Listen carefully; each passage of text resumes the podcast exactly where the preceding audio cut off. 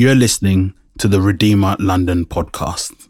For more information, visit our website at redeemerlondon.org. Good morning, Redeemer. Josh, this is Matthew chapter 26. Sorry, I just printed it on my phone.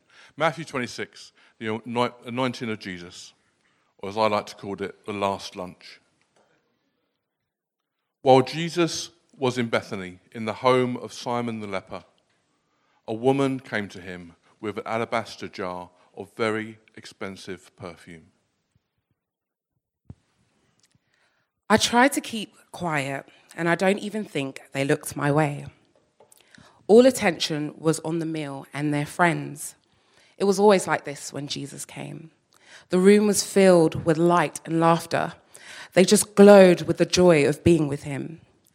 I don't think anyone else noticed me, though Jesus acknowledged me with a subtle nod and maybe a smile, like he knew that any more obvious movement might make me think again. It was that silent consent that gave me the nerve I needed. I inched my way through the crowd around the table to where he reclined like a prince. The alabaster flask had been my mother's, a gift from an extravagant admirer. She'd never opened it. She said it was a single use thing. Once the neck was snapped, that was it. She kept saying it was far too grand for us. She'd laughed that maybe royalty would one day pass through Bethany.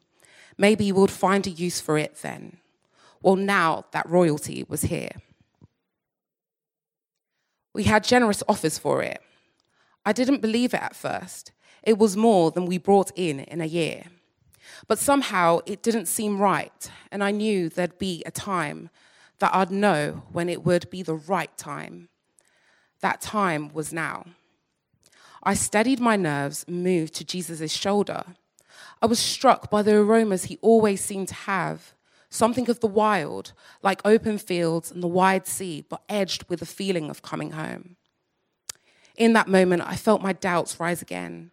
Who did I think I was? I mean, this was the Messiah, anointed by God. Surely he was more anointed than I could imagine. So, what was I doing?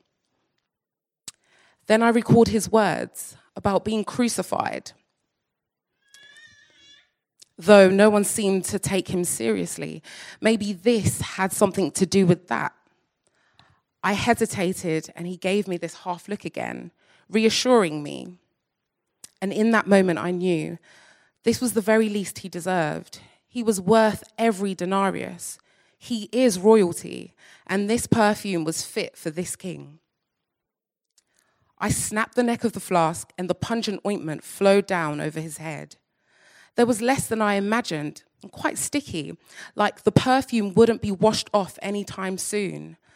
That's when I felt a surge of relief, like I had released some precious burden. Jesus looked me full in the face and smiled the most wonderful smile I had ever seen. Then I felt the stares from around the table and the silence just before the room erupted. When the disciples saw this, they were indignant. Why this waste? They asked.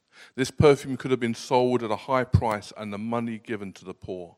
Aware of this, Jesus said to them, Why are you bothering this woman? She has done a beautiful thing to me. The poor you will always have with you, but you will not always have me.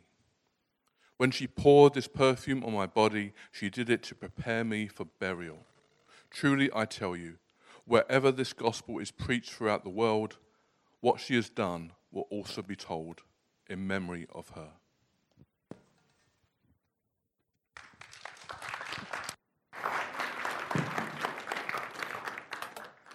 Excellent. Thank you guys for that. When preparing for this, it got me thinking what is an extravagant gift? Um, I went to the, the source of, or the second source of knowledge, Google, and uh, had a look at what are some of the most extravagant gifts anyone has ever given. Mike Tyson hit the list. Back in 2013, he bought his then wife a 24 karat gold bathtub worth approximately $2 million. Uh, Father's Day is coming up, and in case there's any mothers or kids out there looking for inspiration, uh, back in 2012, uh, Beyonce bought Jay Z a private jet, so maybe that could make the list. or the most expensive gift ever given was by Emperor Shah Jahan, who spent the equivalent of 827 million, spent 22 years, and used 20,000 people to build the Taj Mahal as a tomb for his beloved late wife.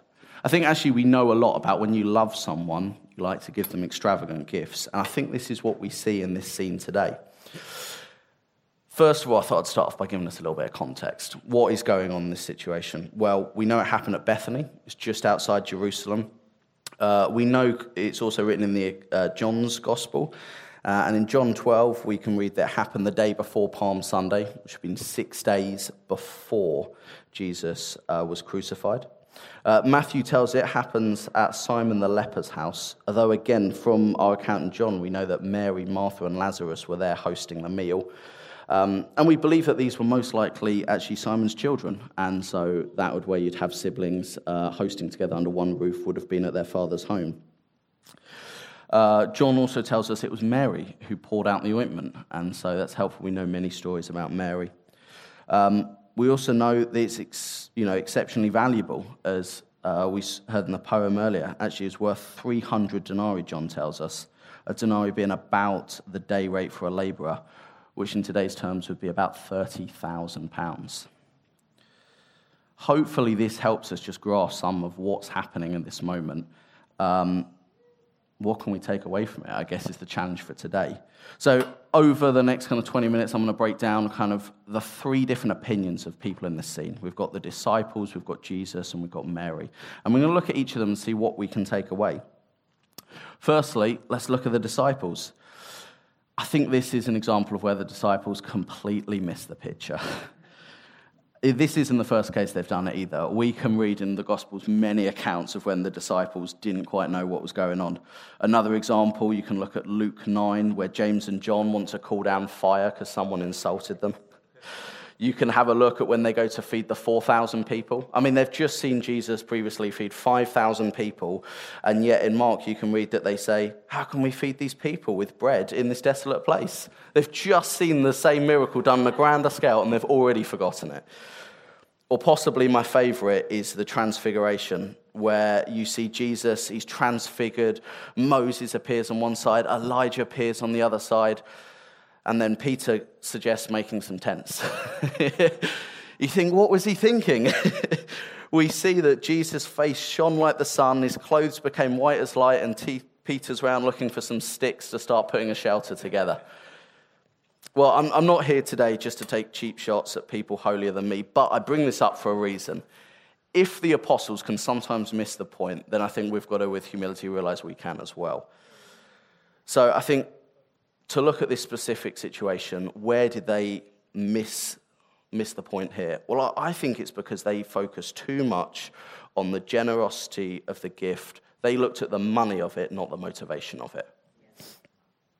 So this reminds me a bit of a friend of mine. I, uh, I'd invited him to my wedding last year, and he, he thanked me for inviting me, and then asked me why I'd invited him.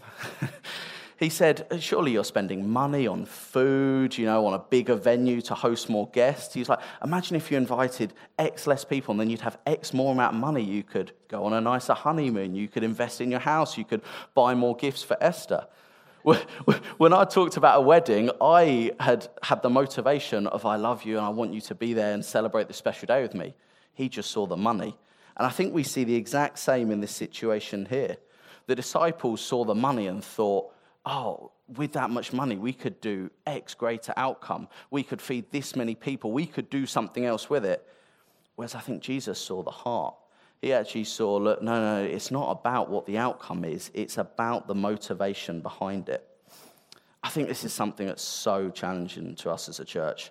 How many things do we do out of the motivation of results? Rather than out of a love for Jesus. And I mean, I feel guilty of this one as well. I run the tech team on a Sunday. We sit there every week streaming this service, looking at the number of viewers going up or down, what's worked well, what's worked poorly. can I get too lost in the numbers and not in the fact that we're here to share Jesus with our friends and family? I think this is the thing I yeah, I feel really challenged on from the disciples. Do we get too lost in all about actions, outcomes, and numbers, and not enough about heart for Jesus?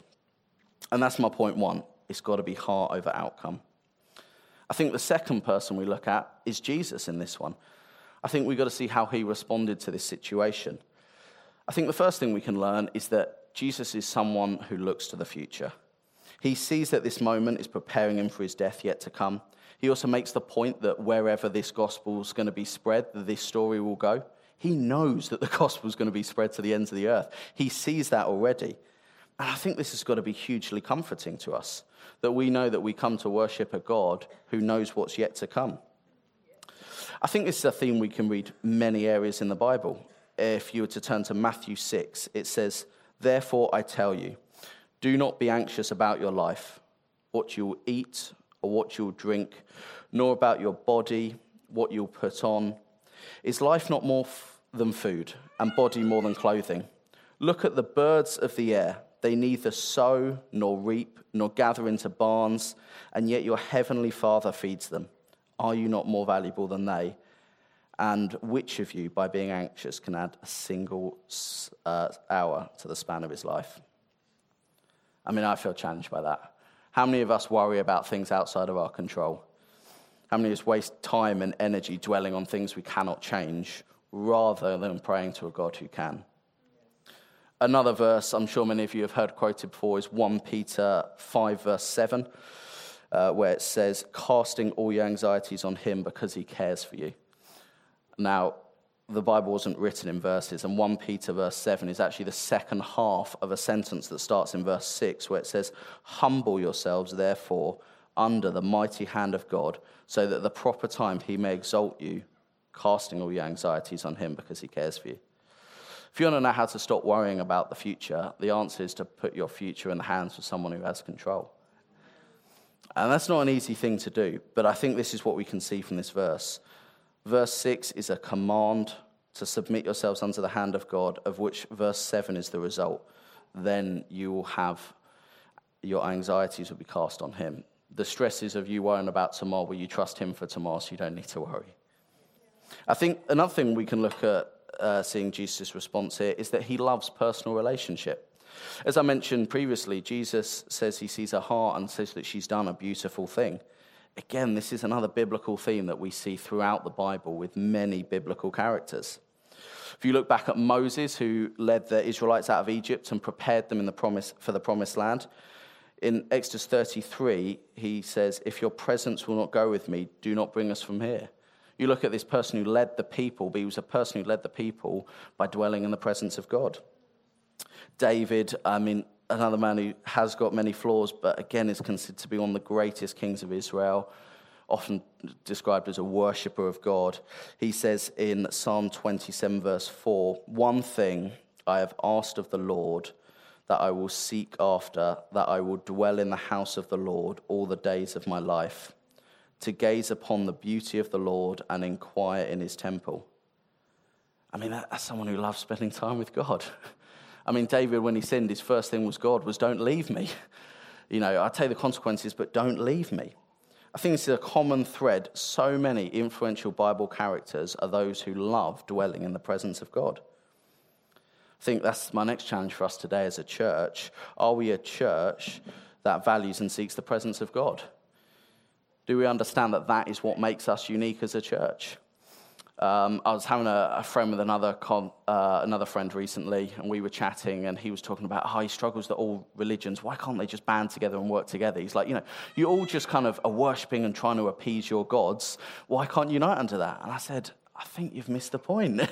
I said, my first response to that would be, uh, I don't try and worship and appease my God. I have a God who comes and meets me and it's, I'm not saved because of what I do to appease him. I'm saved because he came down and saved me.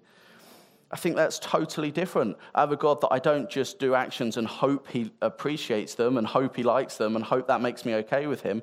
I have a God who says, I want to be in relationship with you. I think we've got to understand that that's different. I think we've got to show that with how we live as well. when people look at our lives, they see someone who just does actions to try and appease their God, or do they see someone who has a deeper, meaningful relationship? I think this leads us on great to Mary. As I said before, we've seen uh, Mary and Martha before. In Luke 10, um, we read about Jesus being hosted again by Mary and Martha. Martha's running around preparing dinner, trying to get everything ready. Mary's just sitting at his feet. Uh, I mean, it's a famous story. I'm sure you've all heard it before. Uh, you know, Martha says to Jesus, "Oh, can you get my sister to come help me?" And Jesus says, "Martha, Martha, you are anxious and troubled about many things, but one thing is necessary. Mary has chosen the good portion, which will not be taken away from her." Again, we see another character who missed the point. Actually, Martha was more worried about preparing dinner. And I sometimes worry that this actually is. I sometimes think when we're more worried about preparing dinner, it's because we're more worried about how people are going to see us by our preparation than about our guests. I often think on when me and Esther have people over on a Sunday, I want to like cook up a nice roast or cook a feast and people to come around and go, wow, look at the food we had there. But sometimes I think if I spent more time in the kitchen faffing around over all the food than actually just spending time with the guests I'm invited over. I sometimes wonder whether we see that more here. Actually, we see an example of Martha who is more worried about who she is compared to Mary, who's more worried about who Jesus is. I think it's got to be another place where it challenges us as Christians. How do we act as church? Do we actually we come here and try and, again, serve well? You know, do we worry about the coffee, setting up, lights on the stage? Or, or do we come and think, actually, we are here to connect with Christ? We're here to be a light to everyone else around us. I think the other thing that we see from Mary's response is she understood the value of Jesus' death. We see that Jesus says, Mary has done a beautiful thing in pouring this ointment on my body. She has done it to prepare me for burial. And we've got to point, uh, notice what a significant moment this is. This is pointing towards an Old Testament image of the Passover lamb. The Passover lamb comes from the story of Exodus. So I'm sure you, many of know Moses is, uh, goes up to Pharaoh, asks Pharaoh to let his people go. Pharaoh says no. He casts a plague. Pharaoh he goes back to Pharaoh. Pharaoh says, No, cast a plague. This happens back and forth, back and forth until the 12th time when the plague is that the firstborn son of every person in Egypt will be killed unless they sacrifice a lamb and put its blood on the doorpost. And then from every year after that, the Jewish people were called to select an unblemished lamb and it would be sacrificed to remind them of this time where death was coming for them, but because of the sacrifice, they avoided it. The lamb would be chosen six days before Passover, and it would be anointed with oil. I mean, that uh, feels like a familiar picture at this point. Six days before, it would be chosen an unblemished lamb and it would be anointed with oil. This is what we're seeing with Jesus here in this moment. And again, this is another biblical theme that in case that felt like too much of a leap for you, we can read in 1 Peter 1:19, but the precious blood of Christ, like that of a lamb without a blemish or spot. We can read in John 1:29, the next day he saw Jesus coming towards him and said, "Behold, the lamb of God who takes away the sin of the world." 1 Corinthians 5 7 Cleanse out the old leaven that you may be a new lump that you are really unleavened. For Christ, our Passover lamb, has been sacrificed. I mean, this is a crystal clear imagery here. We are once again pointed back to that we are sinners who are deserving of death. It is coming for us, but because of a sacrifice made on our behalf, we are let free. If you are a non Christian today, like this is the opportunity. If this is what we say as a church, we, say, we point out that God, we know that God created the world. The world was fallen, it's sinful. I'm sure all of you can look at things that have happened, the news this week, struggles at work, excellent friends, you know that we live in a broken world. Actually, Lord, we've all fallen short, and that we have in this opportunity, a moment to say, actually, no, God has come down, He wants to redeem me, He wants to restore me, and He wants to be in relationship with me. We'll be praying afterwards. If anyone this morning feels like they want to come and hear more about what it's like to be in a relationship with Christ, then we'd really encourage you to come down and pray with us. If you are a Christian today, we're actually going to be doing communion soon. This is pointing back the same way that the Jewish people used to do Passover yearly as a remembrance of the time where death was meant for them, and actually, because of a sacrifice, it passed them. We today take the bread and the cup, remembering the fact that we were headed for death, and actually, because of God, we now can live in life.